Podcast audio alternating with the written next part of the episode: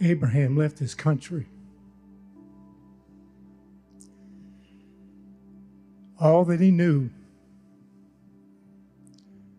at the sound of a voice.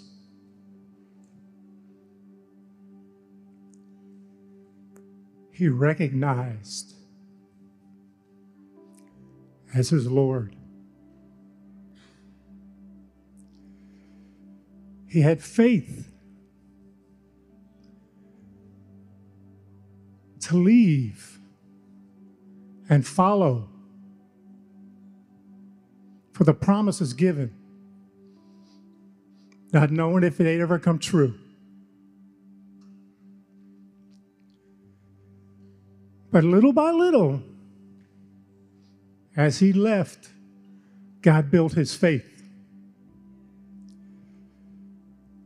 With everything he went through,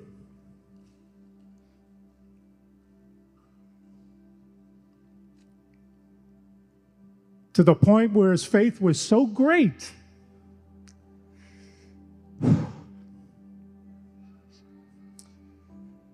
He was willing to sacrifice his son for his God.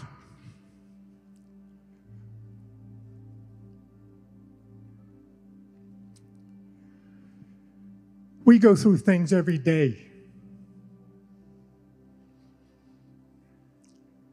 that we don't even look at. It's a faith builder.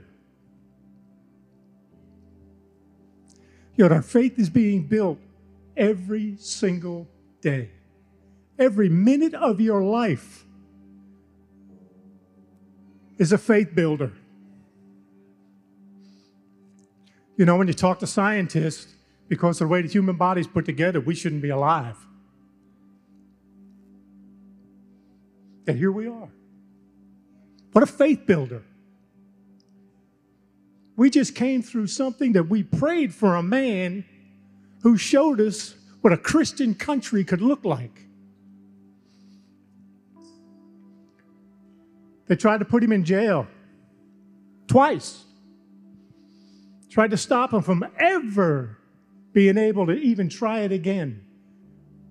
What a faith builder. He was acquitted twice. If you don't think you have faith, you look at what your prayers are doing. Chapter 11 lists a bunch of people in Hebrews. You read it. We in our life have never been through anything that they have. Would you be willing to sacrifice your son? Do you have the faith to put him on the altar? We don't put him on a physical altar today. But are you willing to put him on that spiritual altar and let God deal with him? Change his heart, change his mind, bring him to where he's supposed to be in our Lord.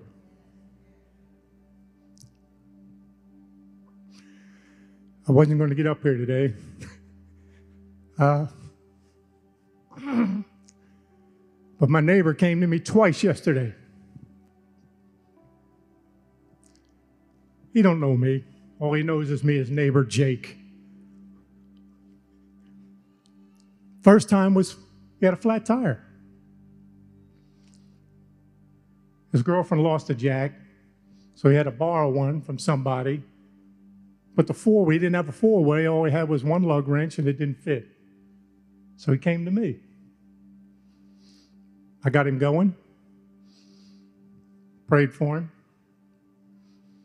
Lo and behold, later on that night, at 8:30 at night, I got a knock on my door. Car won't start. I go out and jump him off so he can go run down to Walmart and get a new battery. I got to pray for him again. You know, if you're not praying to meet your neighbors, you need to. Because he opened up to me. Told me about his aunt that just died. She died of brain cancer. Told me about his mama who he's been dealing with, her death. I got to witness and pray for him again. Do you not see your prayers working? You know, God's got bowls of them. You know, and if we're living in the end times, He's going to pour them out. And you are literally going to see your prayers come to life. Right now, we look for them. Know, we see little sparks. We look through a glass darkly. But what are you going to do when you actually pray for somebody and they stand up? There are people in this country that have done that.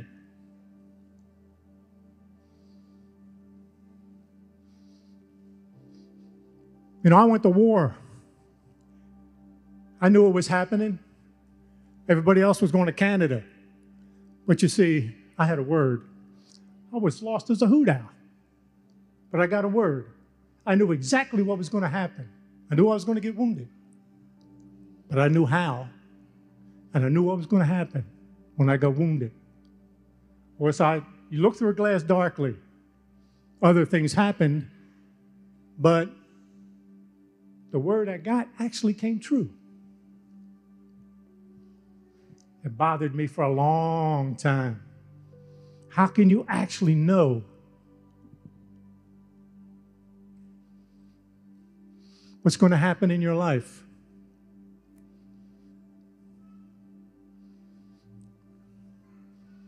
Abraham knew. He knew where he was, he didn't know where he was going, but he knew what was going to happen. Enoch knew. Noah knew. They all had faith. Faith in God. We don't see him, but you see his handiwork. You look at your neighbor, look at the man, the absolutely beautiful world He's given us to live in.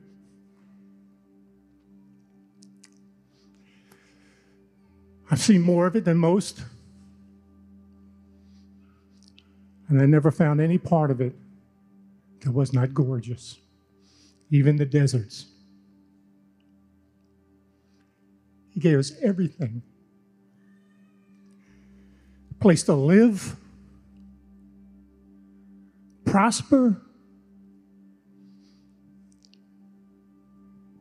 And then, just when things are beginning, He gave us His Son. They called the end. But it wasn't the end, because that's when we started. That's when God's people came alive. That's when we got the opportunity to give back what He gave us. He gave us life. And if you're not willing to give that back to Him, you need to get on your knees, fall on your face, do whatever you have to do.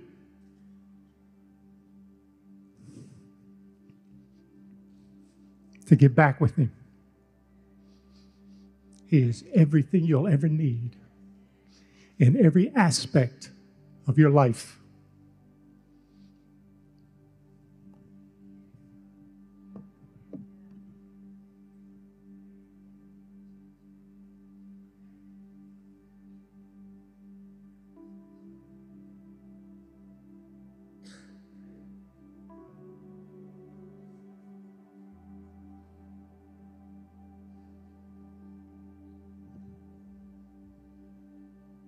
This morning during worship, right before Pastor Lane came up and shared his word about an encounter, I was hearing the same thing. So I heard God say, You've gathered here in my name, and I'm here. He said, I didn't come here so you could say, Wow. I came here to have an encounter with you. Do you want to have an encounter with me? And I said, Well, God, that was my word you just gave me.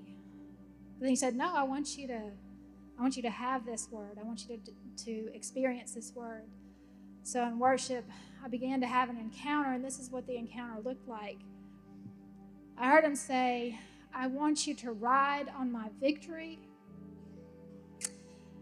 And so there was a, an enormous eagle, and I got on this eagle's back. And there were other eagles, and it was about two or three people per eagle that could get on the back of the eagle. And we began to soar miles high in the atmosphere. And as we were soaring on this victory, we were having a, perspective of, from heaven. And we could see how stacked we were where when we were down in our circumstances and in our battles, we couldn't see, all we could see was what was in front of us. But from the perspective of heaven, I could see how stacked we were, how much advantage we had in God's kingdom and with the power of heaven's kingdom behind us. And he I heard him say, Now I want you to stand in boldness so instead of sitting on the back of this eagle, we began to stand up on the eagle's back in boldness. We weren't afraid of anything, we weren't afraid of falling, even though we were miles high, because we had that encounter, we had that perspective changed. And we, when we uh, began to go down back to the ground, we could fight from that perspective of riding on his victory and life our daily lives and our daily walks were changed by that encounter that we had with the living God.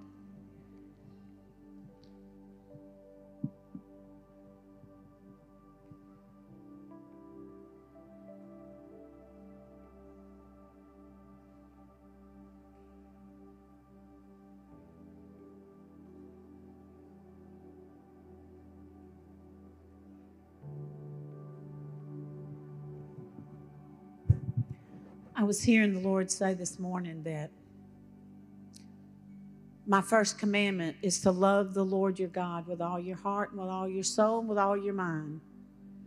And the second is like it love your neighbor. And the Lord says that this is my house. And you are like the furniture. And the Lord said, There's been some here that have been here a long time.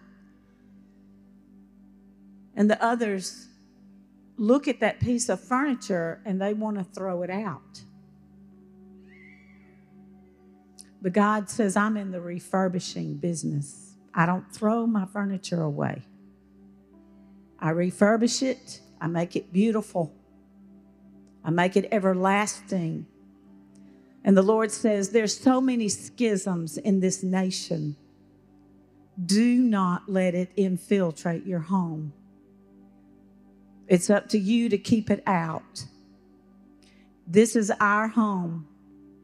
We need to love one another like the word says to love. We need to look. There are people hurting in this body. And the Lord says, I'm not bringing any more in. There will be no revival out there until you do something in here.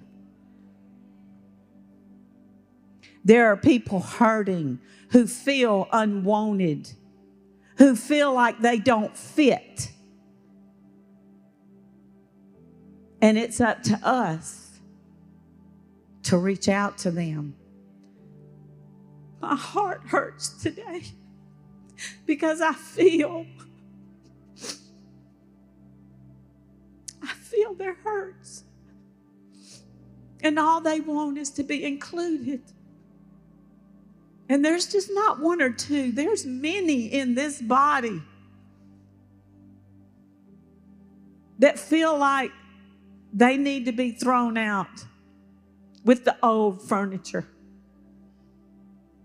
So God says, Love.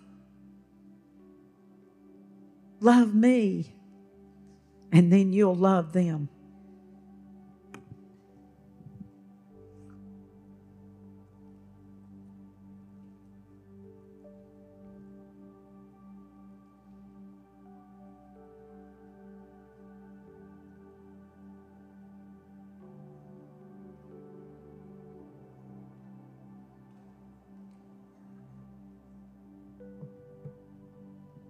God, we just give you all the glory this morning, God.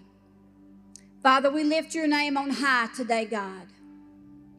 Father, we just decree and declare today that the heathen will not rule over us any longer. Father, I thank you that you came to set the captive free, Father, in the name of Jesus. And I want to tell you today there's hope. There's hope. There's hope. I don't care what your circumstance is today, there is hope. And it may look hopeless, but God says there's hope. Hold on to hope. Amen. As long as Jesus Christ is alive, and that's forevermore, there is hope. Amen.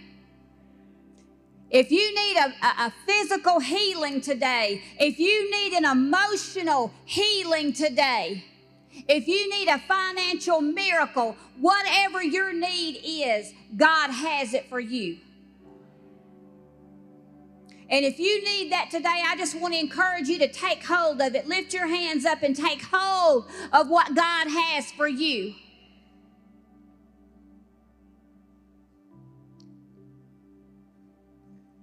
In Second Chronicles 25, Amaziah was 25 years old when he began to reign. And verse 2 says, He did that which was right in the sight of the Lord, but there's a but. But he did not have a perfect heart. And I hear the Lord saying today that it's all about a matter of the heart. And we've been through consecration and we're in preparation. And the Lord says, What are you preparing for? Are you preparing for gloom and doom? Are you preparing for victory? What are you preparing for? Because whatever you prepare for is what you're going to get. So I want to encourage you today. I want to provoke you today to be preparing for victory in the battle. Amen.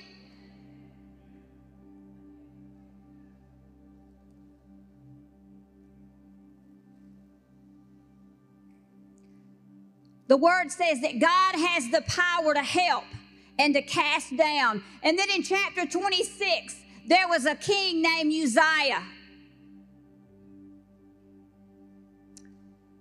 Mm.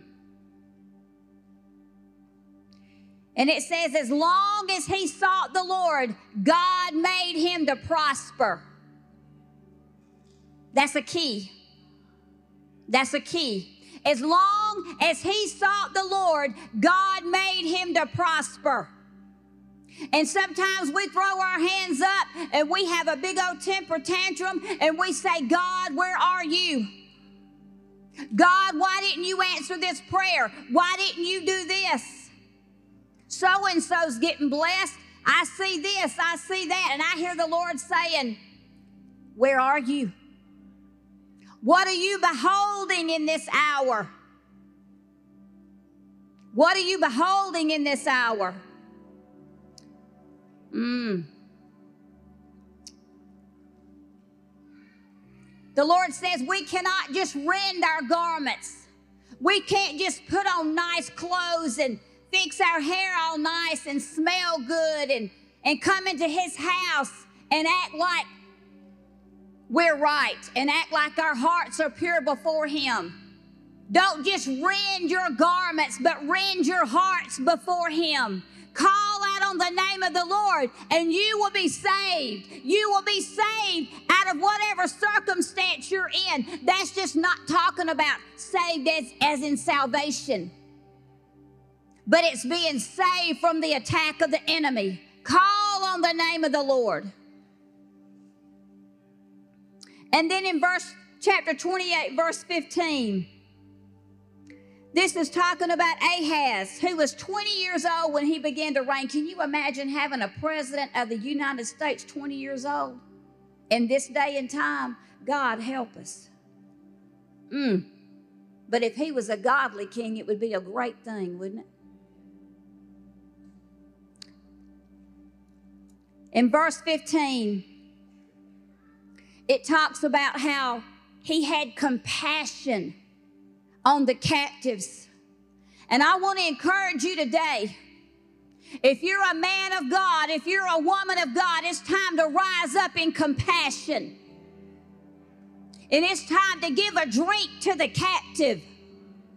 It's time to give your shirt to the captive. It's time to take your shoes off and give them to the captives. It's time to take the word, the gospel of Jesus Christ to the captives and help the captives set free. Amen.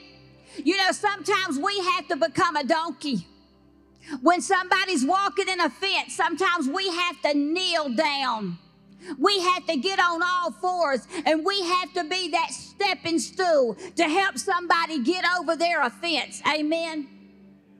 And you might say, Well, I didn't do nothing wrong. It's, that's not a criteria for bowing down and helping somebody get over their offense. That's called humility. And sometimes we have to humble ourselves no matter what. And we have to let that person step on our back so they can get over that hurdle of offense. That's called bringing healing to a brother. So be ready to walk in compassion. Look at the compassion that Jesus Christ has poured out on you. Look at the things that we have that we don't deserve. And with the same comfort that you have been comforted with, I encourage you to obey the word and reach out and give somebody else that same comfort. Amen.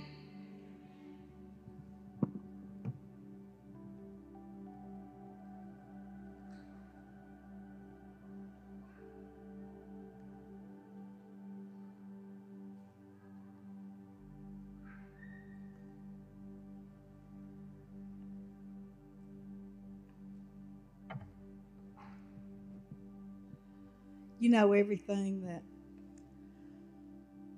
someone has said today. It all takes faith.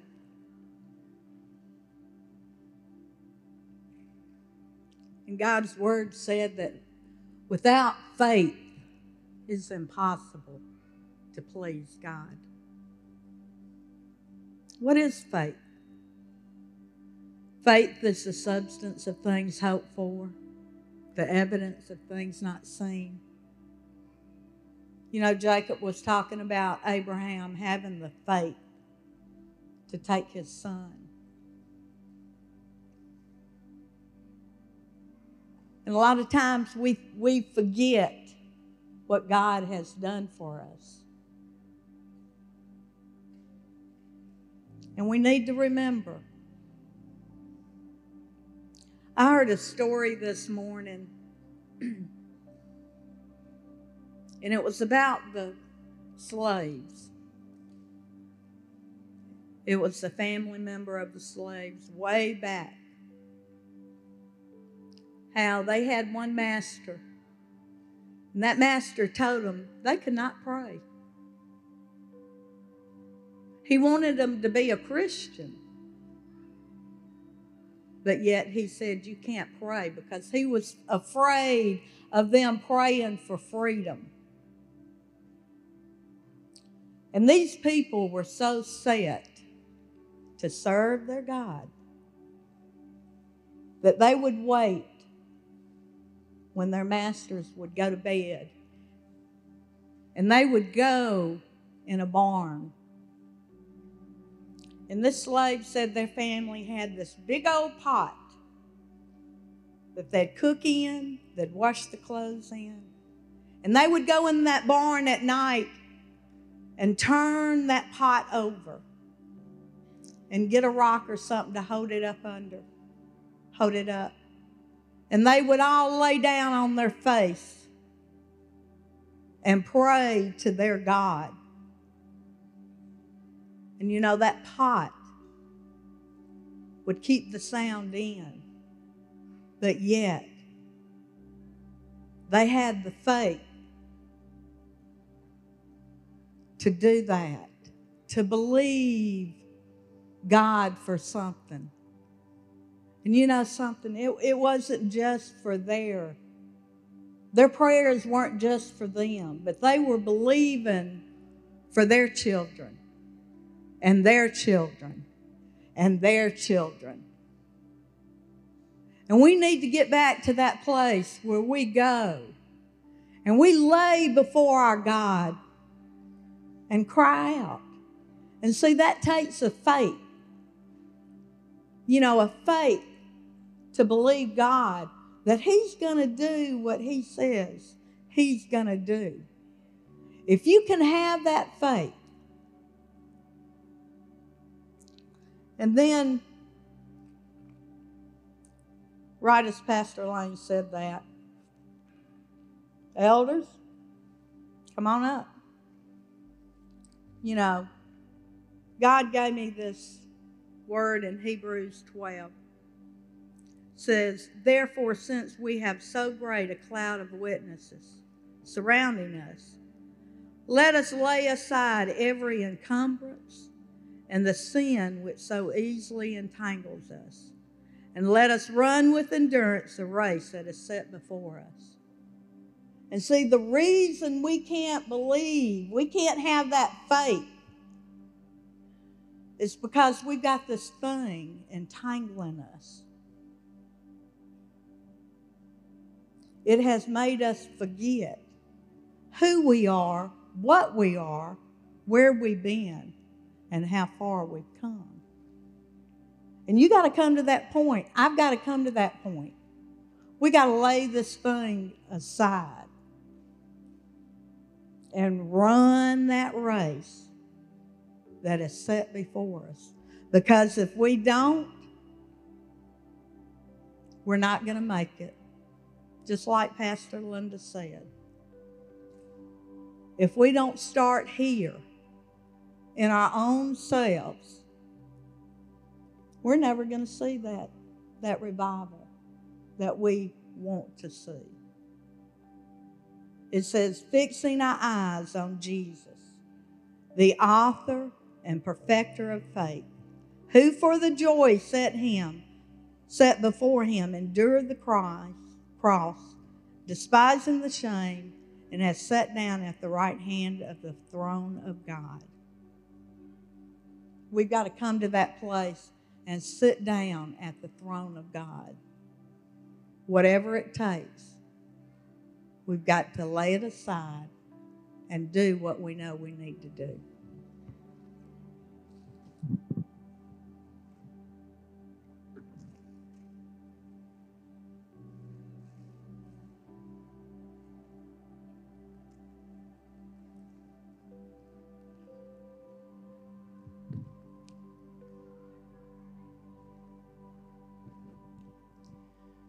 During worship today, I had a vision.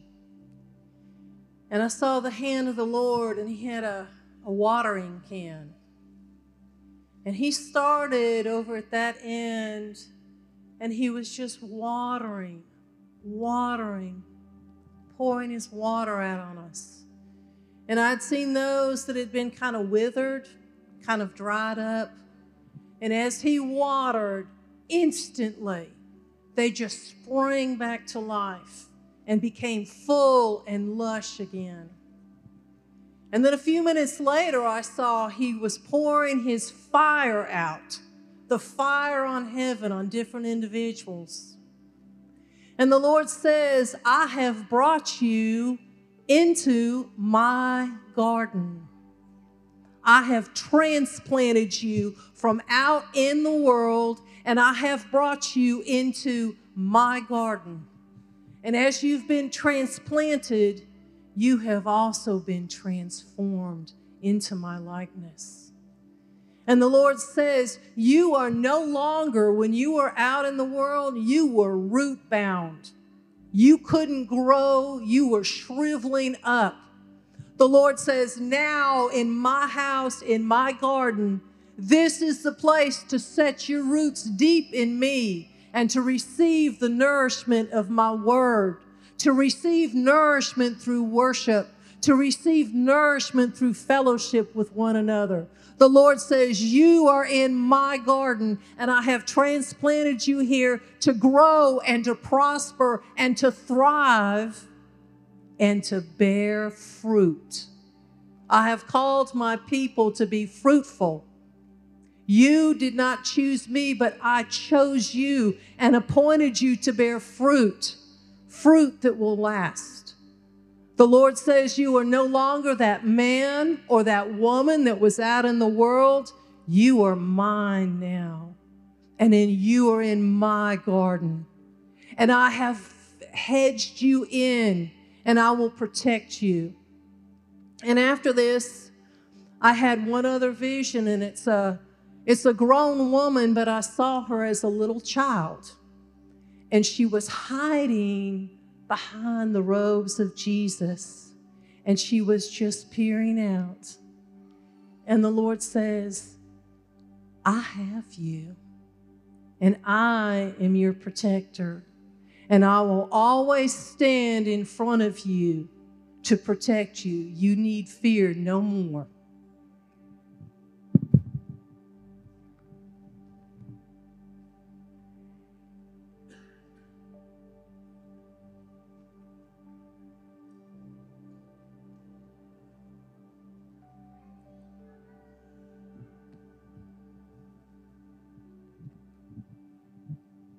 In everything that I have heard this morning, in the worship, in all that's been spoken, I hear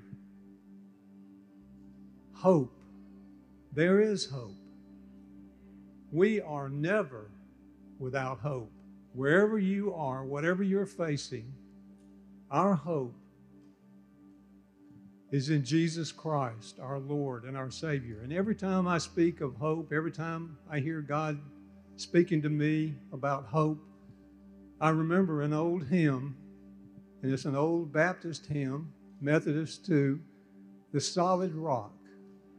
Our hope is built on nothing less than Jesus' blood and righteousness. We dare not trust the sweetest frame, but wholly, W H O L L Y, wholly lean on Jesus' name. For it's on the solid rock, Jesus Christ, that we stand, and all other ground is sinking sand. In another word that I hear, and I see it every day, and all of us do when we go out into the world, wherever we go, and you know, wherever we have our own individual sphere of influence, and that is fear. I see it every day, and it is strong upon our land, upon God's people. And God's word says, and I'm probably going to exaggerate, I can't remember exactly how many times in God's word God says, Fear not. I want to say it's 600 times, but then I was thinking maybe that was 160. But it's probably 600 times because he tells us that we should not fear. For fear is the opposite of faith. We can't have faith and be in constant fear. But we, if we have that faith to believe and not doubt, not to waver, and to know that what God says He will do, He will do, there will not be fear within us. That doesn't mean that you're not going to, to hear the voice of the stranger because he's going to be around all the time trying to tell you, you know, God is not going to do what he's telling what you're hearing him say that he will do. He's a liar. Do not fear, but have faith. And in 1 John 5 4, and I, I think I heard Pastor Fran say the word This is the key. This is a key. The key is our faith. 1 John 5 4 says this This is the victory that overcomes the world, our faith. And I, I know for a fact that everyone here today, as individuals, are facing mountains, every one of us. But we will overcome every one if we will stand on God's word and have that faith and not waver. We've got to fight. You know, we, we are in a war. We've been in a war ever since we were born again. And that war is against the kingdom of darkness and those dark angels. You see, Satan is the God's little g o d of this world. And he has a kingdom of darkness, and those are dark angels, the ones that rallied behind Satan when he rebelled against God. One third of the angels in heaven made that terrible choice to rebel. And Jesus said of Satan, He said, I saw Satan as lightning fall to the earth, just like that. He was gone when he rebelled. And one third of the angels fell with him, but two thirds did not rebel and st- stayed with, with the Lord, with God. And we don't know what that number is, but we know that it must be, there must have been a many, many, many, many, many angels. I don't know what that number would be because one third of the angels that fell with Satan are the demons that we face in this world. And, and they're not, uh, if I can remember that that word. Um, I want to say ubiquitous, but that's not that's not the word for God. He is everywhere. But angel, I mean, the demons are not everywhere at once. I mean, Satan is not, but his demons are all over the world. So there had to be a large number. But we have the victory. The victory is already won. But we've got to have faith to receive it and believe it. And I want to read uh, a passage. I get I, I, could quote it, but I, I don't want to mess it up. And that's in Jeremiah. And every everyone, I'm sure, are familiar with this verse, and it's Jeremiah chapter 29, verse 11, especially. But I want to go on through verse 14a. And here God's word says, For I know the thoughts that I have toward you, says the Lord, thoughts of peace and not of evil, to give you an, an expected end, a future and a hope. Then you shall call upon me, and you shall go and pray to me, and I will hear you. And you will seek me with and find me when you seek me with all of your heart, with all of your soul, with all of your might, with everything you have. You seek me, you will find me. And in verse 14a, God says, I will be found by you says the Lord, and I will turn, a, turn away your captivity. And turn away is another way of saying, I will deliver you from your captivity. So, wherever you are today, whatever you're facing that you are in fear of, call on the Lord with all of your heart, with all of your soul, with all of your strength, and He will hear and He will deliver you from your captivity. The key is faith. But we've got to fight the fight of faith, as Paul said. Fight the good fight of faith. And it is a battle. And you've got to fight it. And we've got all of the weapons that we need, and we have all of the armor to go out against our enemy and fight and win. And I, I have to every day remember Ephesians chapter 10, chapter 6, I'm sorry, verses 10 through 20, and put on that full armor every day. Check it anyway. We should never we should never go out without it, but check it to see if there are any pieces of that armor that are out of place. So you can stand and fight the battle and know that the battle will be won because Christ has won the victory for us. Fear not. Do not be afraid.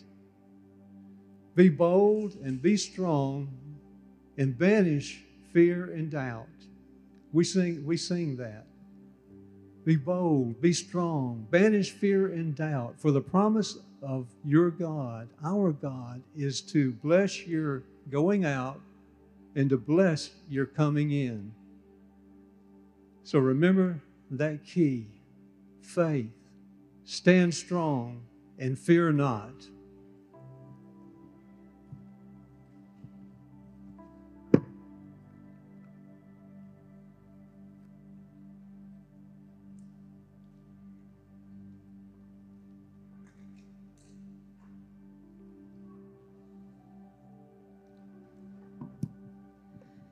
this morning the Lord gave me a vision of a arm holding a, a gavel. And the the gavel hit. And there was a voice that said, Order, order, order. And then again the gavel hit. And the voice said, Order Order, order. And I heard the Lord say that if you choose to trust Him, if you choose to trust Him, then that trust sets in order. That trust sets in order all things. And the Lord says, when you choose to trust Him, that the impossible becomes possible. And the Lord says that there are many here in this room, there are many at home and across this nation that have put their trust in action and they have begun to pray for this nation. Order, order, order, says the Lord. The Lord says that when you begin to pray, that you have sowed prayer. And so you will reap mercy, says the Lord. Order. It is time for order in your lives. It is time to trust the Lord. The Lord says that the fallow ground has been broken and that He will water it and that no man, no man can stop it. And the Lord says, Order. The Lord says, Order, that I am calling for order.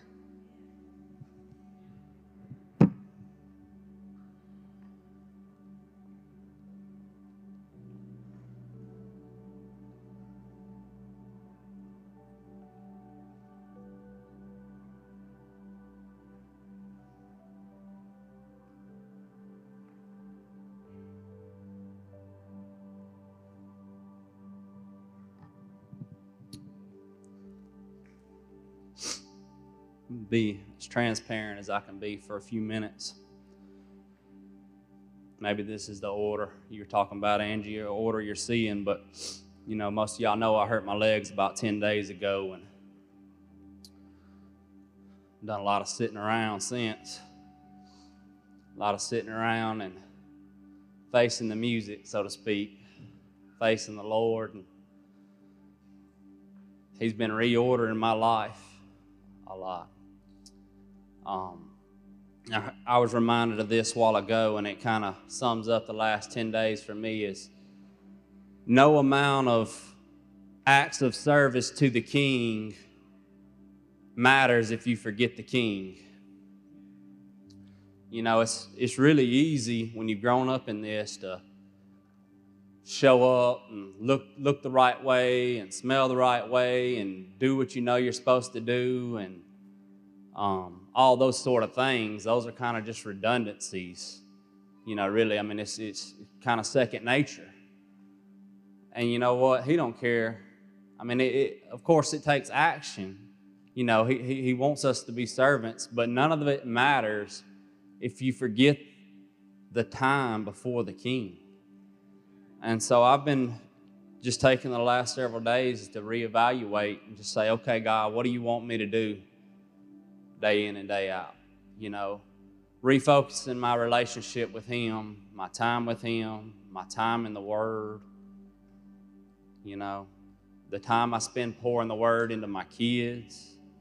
You know, it's just been a wake up call for me, you know, a harsh one really. This physically speaking, I've always been able to depend on my body. I can push through being sick, but this has really just shut me down.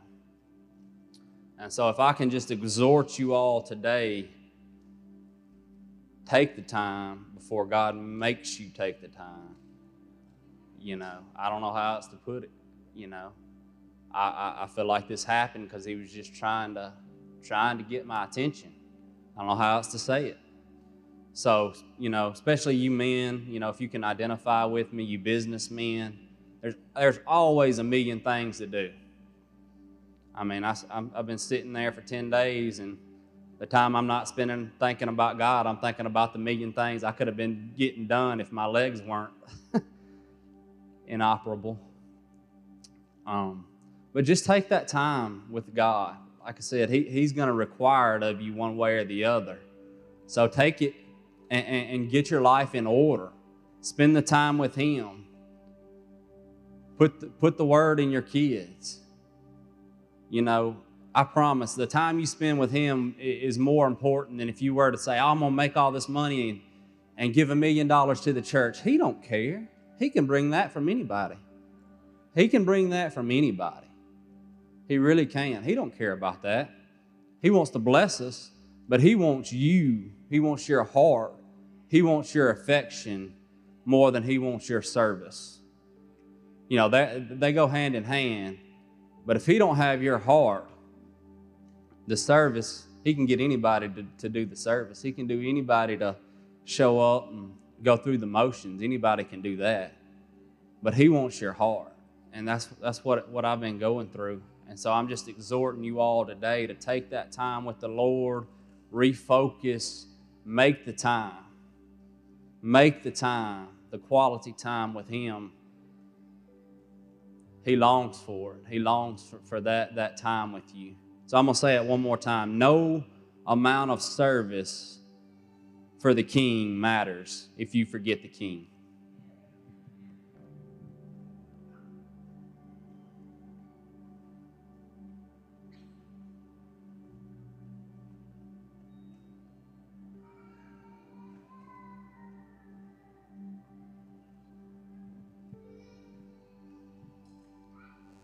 Confirmation what Jeremiah just said was what the Lord had been speaking to me. you know, when Jesus came off the mountain, he had been tempted and he went into the temple and uh, he read the scripture. He said, The Spirit of the Lord is upon me. He has anointed me to be hope for the poor, freedom for the brokenhearted, and new eyes for the blind, and to preach to prisoners, You are set free. I have come to share the message of Jubilee for the time of God's great acceptance has begun. And many people have said that was the beginning of Jesus' ministry. I'm here to tell you that that was not the beginning. The beginning was what Jeremiah was talking about when he was on his face before the Lord, seeking God. That was his first public speaking. But your ministry has to begin way before that. It has to begin in the closet with God, on your face, humble yourself before Him, and seek His face. And that's I, same thing. I encourage you. Jeremiah said, Pastor Jeremiah said that just get before God, seek His face, and then He's going to enable you, empower you to go and preach to the captive and make disciples.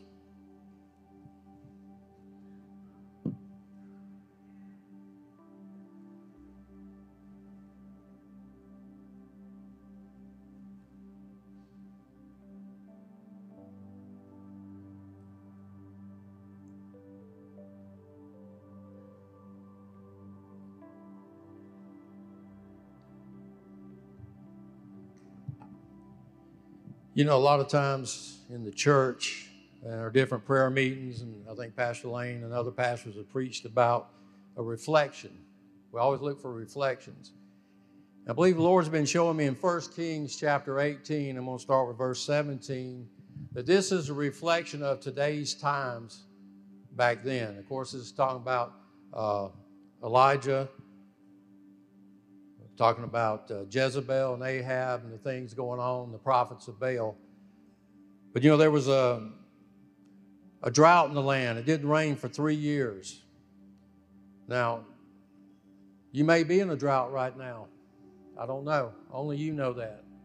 But it seems like the drought is worsened because the prophets of Baal on the television, newspapers, whatever, are speaking they're speaking the things of Jezebel and Ahab. And it's discouraging the church because we're looking at the wrong things. Let me read this. It says that it came about when Ahab saw Elijah that Ahab said to him, Is this you, you troubler of Israel? Right now, the church in general is being called a troubler of the world, of this government, of the United States those who are worshiping Baal and following everything there is to worship their own gods, their own selves, are accusing the true Christians, the true believers, of being a troubler and troublemakers. That's going on today. This is a reflection of that. But what did he say? See, it's a time to be bold. I have not troubled Israel but you and your father's house have because you have forsaken the commandments of the Lord and you had followed the Baals. But then he goes and says, Gather them together at Mount Carmel. Mount Carmel means a place of fruitfulness, like a fruitful field, a place that is a blessed place. And he says, Bring them there. The 450 prophets of Baal and the 400 prophets of Asherah who eat at Jezebel's table. See, everybody's wanting to eat at the table because they see that they think there's good stuff on that table and there's nothing but death there. And those who are following after man's system and the government and all these things, this is not a political preaching I'm doing. This is telling you where are you going to sit at the table? You're going to sit at the table with the Baals. You're going to sit at the table with the prophets of Baal. You're going to sit there with Jezebel and Ahab and eat their food because they're supplying for you.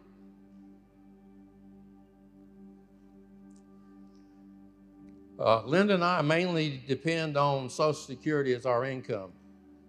That comes from the government. Now, we sowed into it.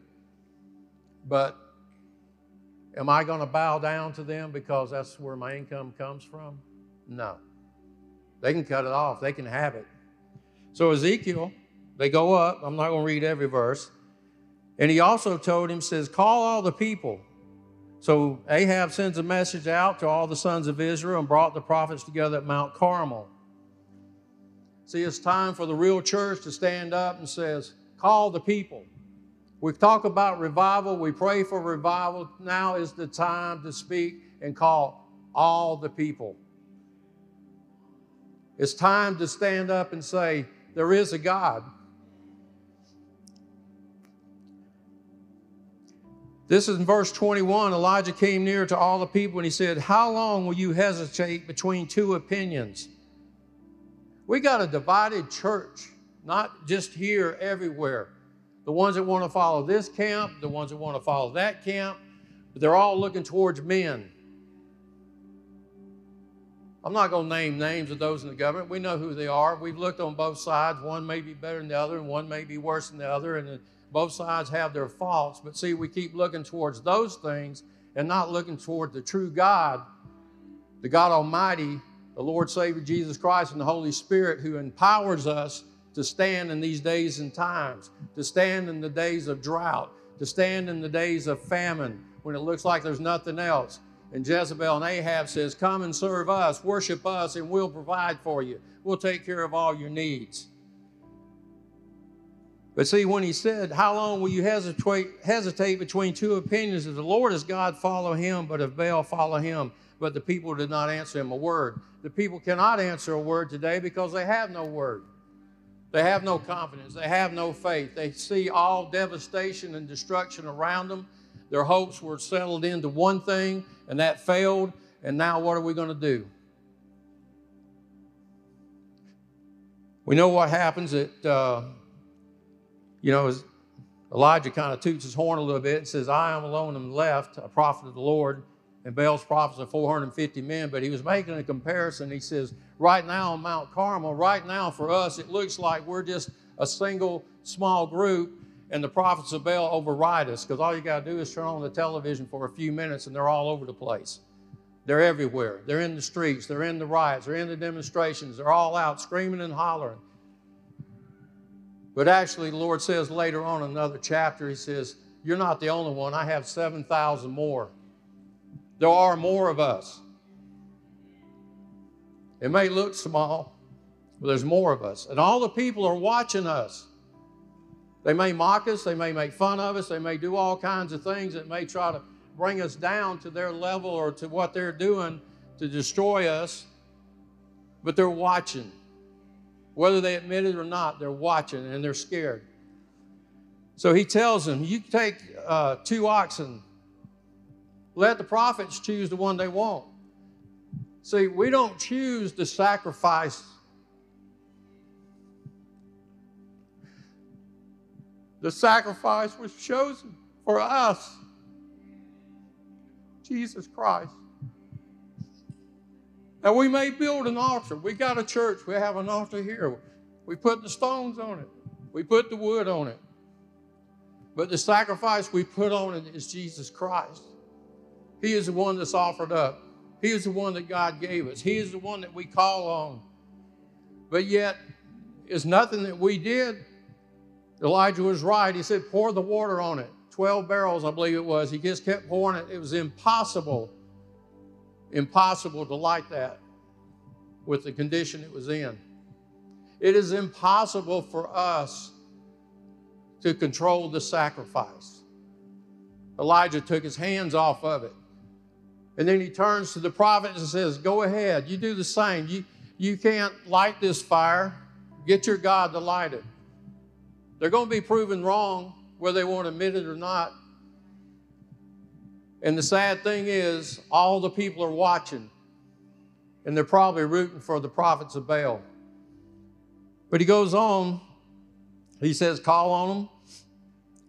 In verse 24, then you call on the name of your God, and I will call on the name of the Lord and the God who answers by fire. He is God. We have a fire that's to consume us. And all the people answered and said, That's a good idea. I really, I'm not trying to read something in this. I really think when we do this, if we were really truly lay the sacrifice of Jesus Christ out there and we'll say there is a sacrifice and this is the perfect sacrifice, people are going to say, well, that's a good idea because you're going to be proven wrong. See, my God is stronger. What is your God doing? And you just made it impossible for him to do anything. No. So they prepared it, it says, and they call her out, Oh, Baal, answer us. This verse 26, but there was no voice and no one answered. They leaped about the altar which they made. You ever watch them? You ever watch these prophets that speak doom and gloom and misery? They leap, they scream, they holler, they get all upset, they get in distress. And see, it says, they leap about this altar, and it came about at noon that Elijah mocked them and said, Call out with a loud voice, for he is God, Either or either he is occupied or gone aside or on a journey, or perhaps he's asleep and needs to be awakened. They crowd even louder and they cut themselves. Man, how much bloodshed is coming in our nation and in this world with these are falling the prophets of Baal? You see it all the time. It's all over. But nothing happens, of course. I'm going to verse 29. It came about when midday was past that they raved until the time of the offering of the evening sacrifice, so there's no voice. No one answered them, and no one paid attention. The day and time is coming that people are going to quit paying attention to these prophets of Baal because they see nothing. They see no real true God in there. They see no true sacrifice. They see no provisions that's really given to them. Actually, what they're seeing is what Baal is robbing them of their children, their lives, their income, their food, everything that they have is trying to be taken away from them. There's no answer in that. But here's what Elisha says Come near to me. So all the people came near to him, and he repaired the altar of the Lord which had been torn down. And he took the stones and you know the wood and the water, and he lays all that on there. In verse 36, it came about at the time of the offering of the evening sacrifice that Elijah the prophet came near and said, O Lord, the God of Abraham, Isaac, and Israel, today let it be known that thou art God in Israel, that I am thy servant, and I have done all these things to the uh, things at thy word. Answer me, O Lord, answer me that this people may know that thou, O Lord, art God, and that thou hast turned their heart back again. See, it's time for us to do this same thing. Put everything you got on that altar, water it down. Do everything that makes it impossible for anything to be done except God. We have a word we usually say a lot, but God. It's time for us to say that now. The altars that you've built and all the stuff that you put on it has been watered down by your actions because you tried to light the fire. We don't light the fire. The Holy Spirit lights the fire. God lights the fire. And it's time for Him to light the fire in us. And this is what's going to happen if we do this.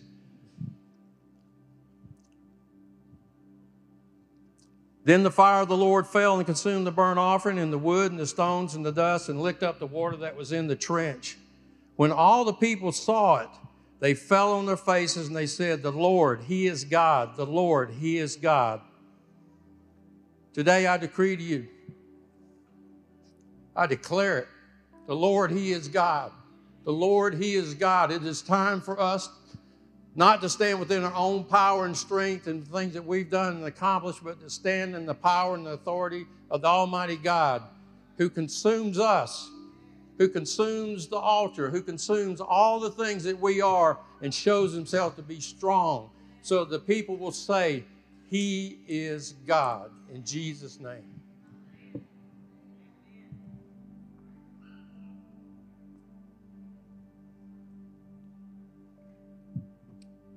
We're going to continue on in just a moment because there's a few, few other elders here that I know they have something on the heart. But I want to ask you to stand. We're going to pray right now. I've just gotten word that uh, uh, Ben Hand's wife Liz had they had the vaccine shot yesterday, and she's going through uh, pretty serious reaction to that. So I want to encourage everybody to. I'm not going to give you details of what's going on there, but hear God before you take that shot. Okay. So a lot of questions on this. Too many right now. Lord, I just pray right now in Jesus' name for Liz. I, I, thank you, Lord, that you are the God who heals us. I speak over her body right now from the top of her head to the soles of her feet. I rebuke the toxins that have been in, put in that body right now in Jesus' name. I come against the reactions, the, the allergies, the aspects of everything that's, that's caused her uh, to uh, be nauseated and everything else related to this. I speak life over that, not death. I speak that that intent of taking that to protect, that God, the eyes will be turned from that to you. Because you're the only one that can protect us. You're the only one that will keep us safe. You're the only one who's the source of healing. You're the only one, God, who's the source of blessings. You're the only one who guarantees us long life as a part of what you do and what you say. And God, we just speak that over her right now in Jesus' name. Everybody say life. in Jesus' name. Life in Jesus' name over her.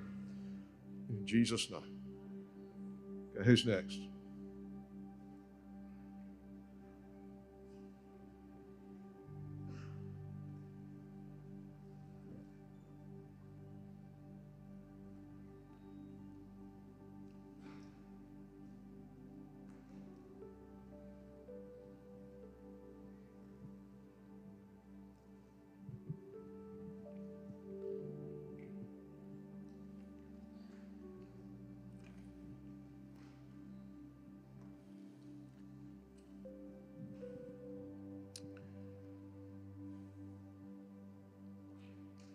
James chapter 1, verse 2.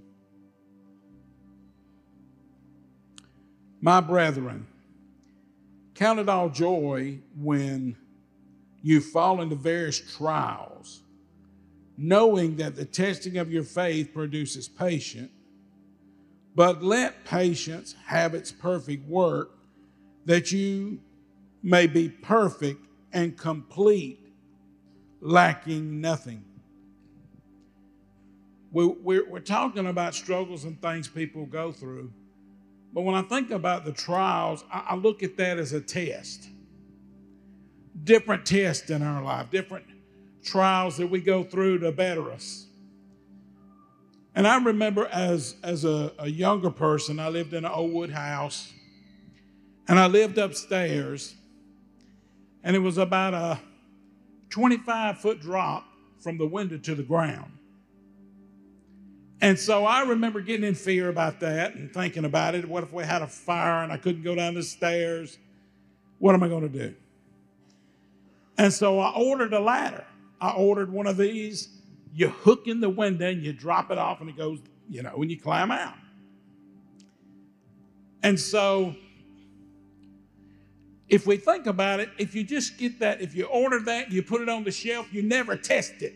You never allow that trial. You never know what it's going to do when it comes time to put in the window. What if it don't work for your window? What, what, what if you're standing there looking at it going, well, here's the house blazing, here's this thing. This ain't going to work. And so, if we begin to think about a trial, if we begin to think about things in our life as God making sure we understand where our faith lies, what, what, what a trial in our life is. You know, Job went through a trial. His wife said, You need to just curse God and die. It was that way. Where are we at when a trial comes? We need to be prepared. We need to be tested. We need to know where our faith truly lies. All these that shared before me, our, our trust needs to be in the King. We need to be living for the King. And our faith, what is faith? Our faith is not being able to quote a scripture and, and hold our head up high when things are great. Our faith is when it's not going the way we want it. I think about Paul and Silas in the jail. They've been beaten, they're locked up. And in my mind, this is, you know, Joe's thinking, Paul leans over to Silas and says, Well, praise God. Praise God for who he is. Thank God I can suffer for the Lord. He said, Let's sing a song. They begin to worship God.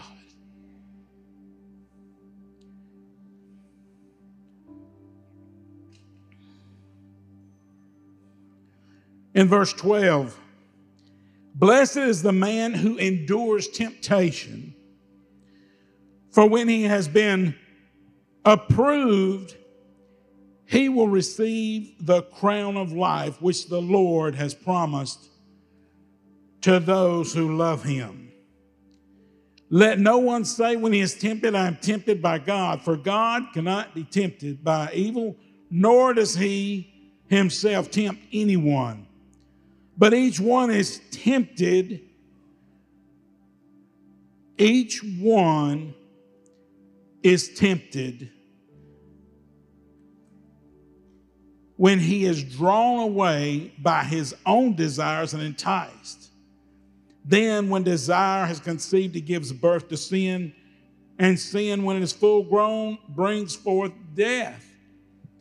We need, we need to understand that temptations are of this flesh and they're going to come on us. Pastor Bill talking about those, those prophets wanted to eat at the table all the good things. What our flesh says are good things. What in our mind says are good things. You know, somebody says, How are you doing? Well, you know, I try to say I'm blessed, don't I, Pastor Lane? Because the truth is, if you are saved and your heart belongs to God, we are blessed. No matter if there's no money in the bank, no matter if I'm hurting in my body, we're blessed. And so when we begin to apply this to that, if, if temptations and things are bringing us out of that presence of God, out of where we need to be with God, out of our faith, you know, if we're in the middle of a temptation and sin, it is hard to look Almighty God in the eyes and, oh, hallelujah. I might can fool some folks in here. But you see, when we go through these trials and when we go through things in our life, it's time to test it. Yesterday afternoon, you know, the church has got some radios. If, if things happen, we want to be prepared. We're going through the wind of preparation. And so we, we want to test them. You know, all tests are not hard. Some tests are to see if we're ready or not. You know, God allows us to be tested and have trials in all kind of ways that's not necessarily bad. It might be a young man that a girl comes and flirts at. That right there might be a test.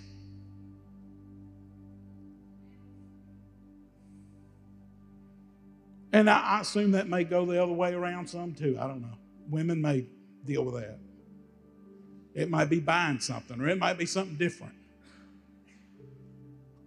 But the truth is, a trial doesn't necessarily have to be all suffering and all. It can be something testing our faith and pulling us away from God. The worst trial you may ever have is winning a million dollars.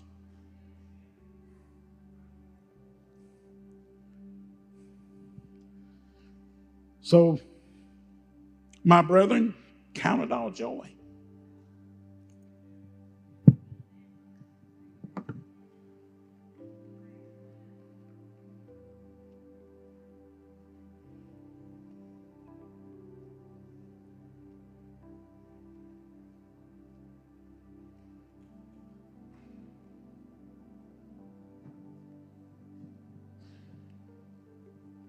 Well, this morning I was, uh, I slept an hour late and I got up. I did it because I didn't know if Pastor Lane be teaching them big Hebrew words, and it's hard for me to stay awake a lot of times. And I've just got to tell the truth. But, but really, he told me to get ready because uh, Pastor Bill could go all day. And uh, so, uh, but what I want to tell you about is I, I went down to the store and I always get me a cup of coffee and kind of talked to some different people, some interesting people, some crazy people. And I'm not leaving myself out, but the man there said, What do you do on Sunday morning? Why do you get up so early? I said, I'm running late this morning. And I said, I just like to enjoy this time of quiet and peace and just ride and just look. And I said, I have some things I check on and do. And most of all, I got around what it really means. It really means I, I really hear God early in the morning. And that's my time. That's, that's my time there. But the woman there said, uh, Do you preach? I said, No. And uh, she said, You don't preach at your church? I said, No, they don't let me preach there. That's a little bit different. And uh, you got to. No, I just, I was, she knew I was joking. But anyway, she said, I go to Wallace Chapel. And I said, Really? I said, That's where I used to go when I was a boy. It's right up above the house there, not far on 29. And I said, I always know when it was time to leave in the summer months, the wash would start getting lower and lower and lower And the altar call would come pretty quick when it got about head high. So I knew I was going to leave. I had a time schedule there. And uh, I told her some preachers had been there. But anyway, the thing that I left with is what am I doing to be effective? And I remember Pastor Hand told me one time, he said, Philip, just do what you do and go into the world. He said, because if anybody, you're fully convinced of what you believe. And I really am. Even though I wear my feelings on my shirt sleeve, some people might not think I'm saved, but I know I am. You can testify to my wife on her blessed, uh, blessed years with me. But, oh, and happy Valentine's Day? Uh, and the thing that most most gets me about is the transition of where we were with Pastor Hand and where we are now. And if anybody knows me, I don't like change much. I can deal with it and work through it, but it's a bend and hurt process. And all this is real new to me.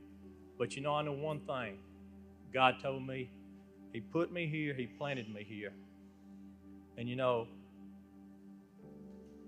we heard a man on the radio this morning, man, like, and he said one thing, and it'll all tie in together.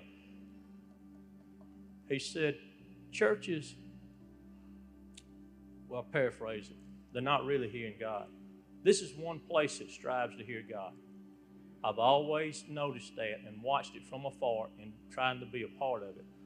And I'm really nervous when I get up and in front of people and I feel like I'm more effective out than in here. But I don't want to, I don't want no limelight. I never have been that kind of person. I don't even want the names on side of my truck for my business. But Pastor Hand told me, he said, that is your business. He said, but most of all, what you were and what you are now is two different things. And it brings me back to the widow and the mite. She put two pennies in.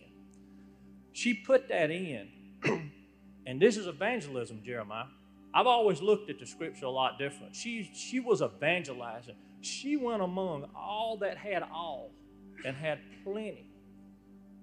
And she laid her whole life right there before God. Jesus. He's seen it. He said she has put everything, her life in. Now, if that didn't speak to anybody, I've put my whole life in a business that is bigger than me. And I don't even, it don't even, it don't bother me no more. It, it's not what it used to be to me. It is, but it ain't. But the thing that I had to go back and look at is it speaks more to people to know where I come from and where I am now. See, that's evangelism. You don't have to say a word. You can live, and people are going to see it. Because the religious is all, they're always going to criticize you and crucify you every day of your life. Hey, I'm guilty of doing it myself. And my son over there, he's cloned right after me. He said, There's too many preachers here. We should have been gone a long time ago, Daddy. I said, Yeah, I guess so. But it's a good thing. Because one thing is this I'm going to get up here, I'm going to do what I have to do because it speaks to a lot more people than just you. And you know, I even though you might not think I'm on board with you, I really am. I really am. Because it's one wife, one church, and one life. And they ain't nothing but Jesus. And you can know them today if you don't.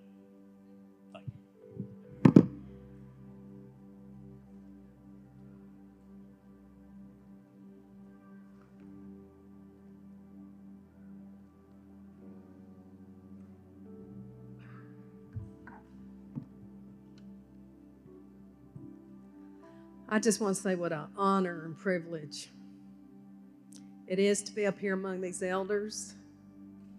I mean, it's a privilege to me to stand up here with you, and it's a privilege for me to stand among every single one of you in here. Y'all, we are so blessed. we're so blessed as a church. And I just I just consider it an honor. And God has been speaking to me about time. I heard some other people talk about it, but what I heard the Lord say was, Am I worthy of your time? Is God worthy of our time?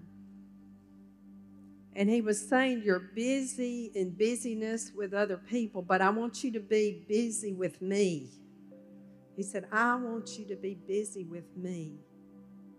And servants, you go forth and you serve others, and you're just so busy serving, and, and people have a gift of service. But God said, Remember who you are the servant of. You're my servant, you belong to me. And Pastor Terry, you said something about a garden, and what I what I saw was that God wants to plant a garden in us. And that takes time. You know, if you've ever planted a garden, you don't just plant one day and then you got the fruit the next day. It takes a, a lot of time. And so God wants that time with you to be able to plant those seeds. He wants that time to be able to water. He wants you to sit with Him and let Him um, pull out the weeds. And then He wants you to let Him produce a fruit of righteousness. He wants a garden of righteousness, and that takes time. And another thing that I just want to share with you it's a scripture that I'm in that God is just making it come alive in me, and maybe it just takes me longer than some people to get something, but this word is becoming alive in me now as I just meditate on it. And that's one thing He wants you to do is just not to to read the Word of God or look at the Word of God or maybe just a daily scripture, but take it and chew on it and meditate on it and let it become real in your own life. Walk in it. And right now, the scripture he's got me in talks about the Word of God. It talks about the Word of God. And I feel like during this time, God is saying it's so important that we get the Word in us. You know, He, he is preparing us. And there is going to be a season, you know, where we're going to have to have this Word. And Hebrews 4:11 I mean, 412 says, For the word of God is living and powerful and sharper than any two edged sword. And God, it, I mean, y'all, it's just coming alive in me that this word is living. It is God breathed, it is Holy Spirit breathed.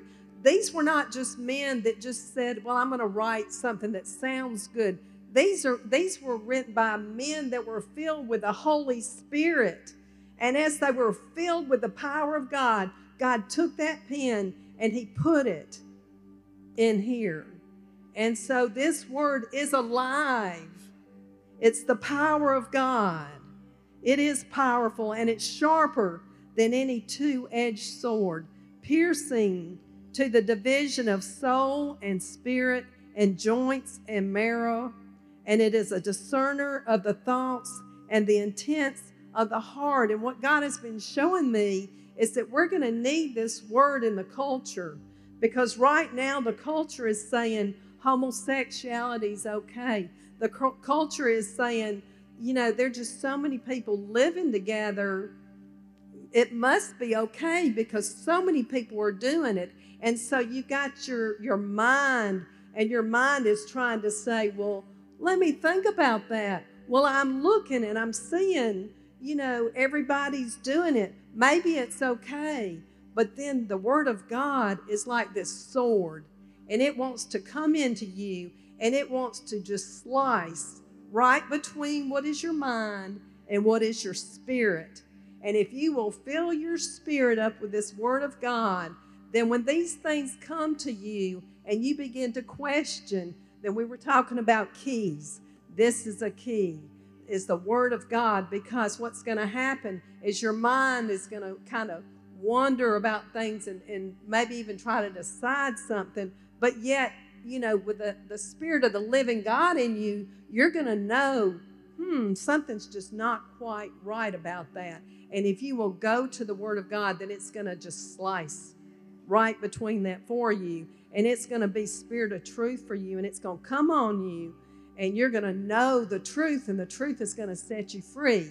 The Word of God is going to set you free. And I just want to exhort teenagers, I want to exhort children get in the Word of God, open up your Bible. Open up your Bible and read it and, and see what it has to say because you're going to grow up in a world that's going to have all kinds of things and you're not going to know what's right unless you get in this Word of God. If you get in it, then you will know the truth. I just want to exhort you to do that. God bless you.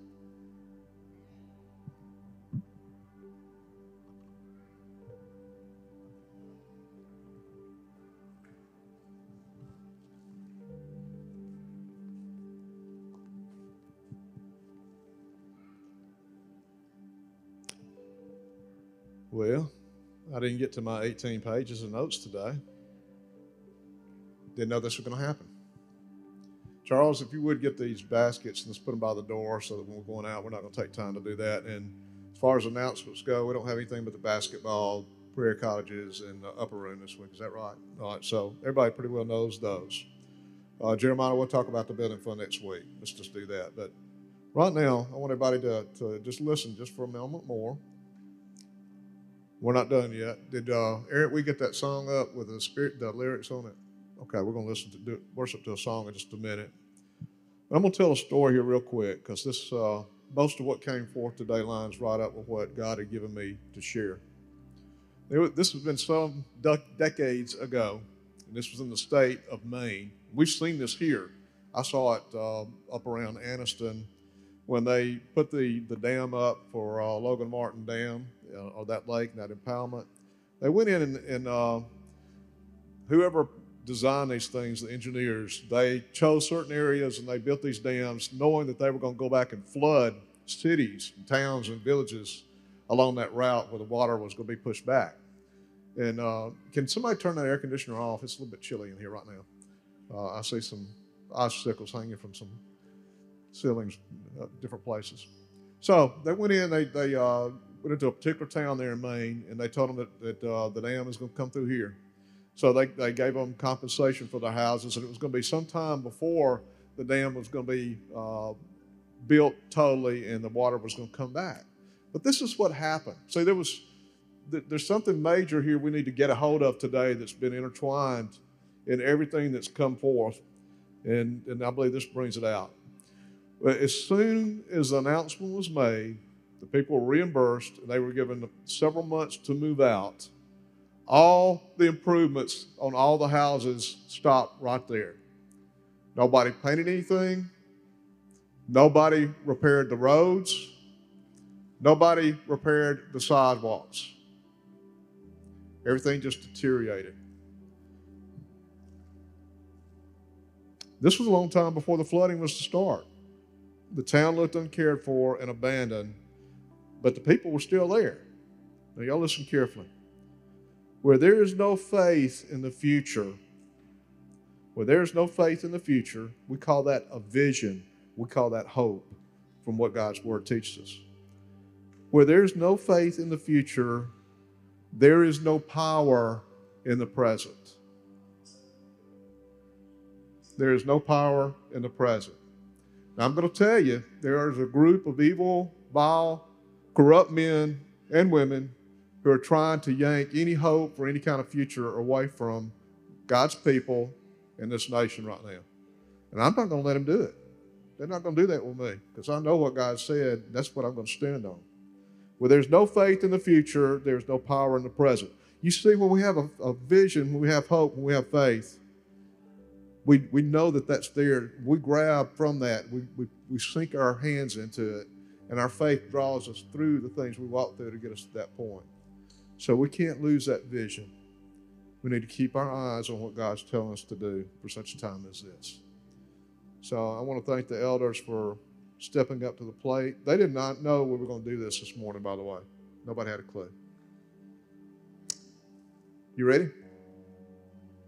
Okay, this is, I don't even know what this is, but this is something that our worship leader is leading us into. So,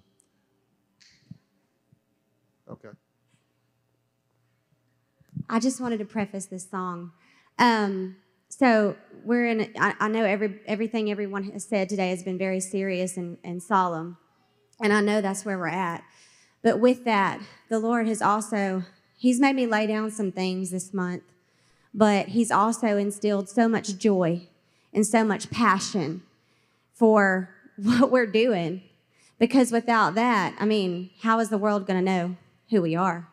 When you're passionate about something, you talk about it, right? And so I, I listened to this song a few weeks ago, and I'm telling y'all, so much joy just overtook me, and chains were broken off of my life. And so I just want to encourage you um, during this song to just worship and just, you know, lay down the things that God wants you to lay down and pick up joy. He wants to bring us back to the joy of our salvation. So, go ahead.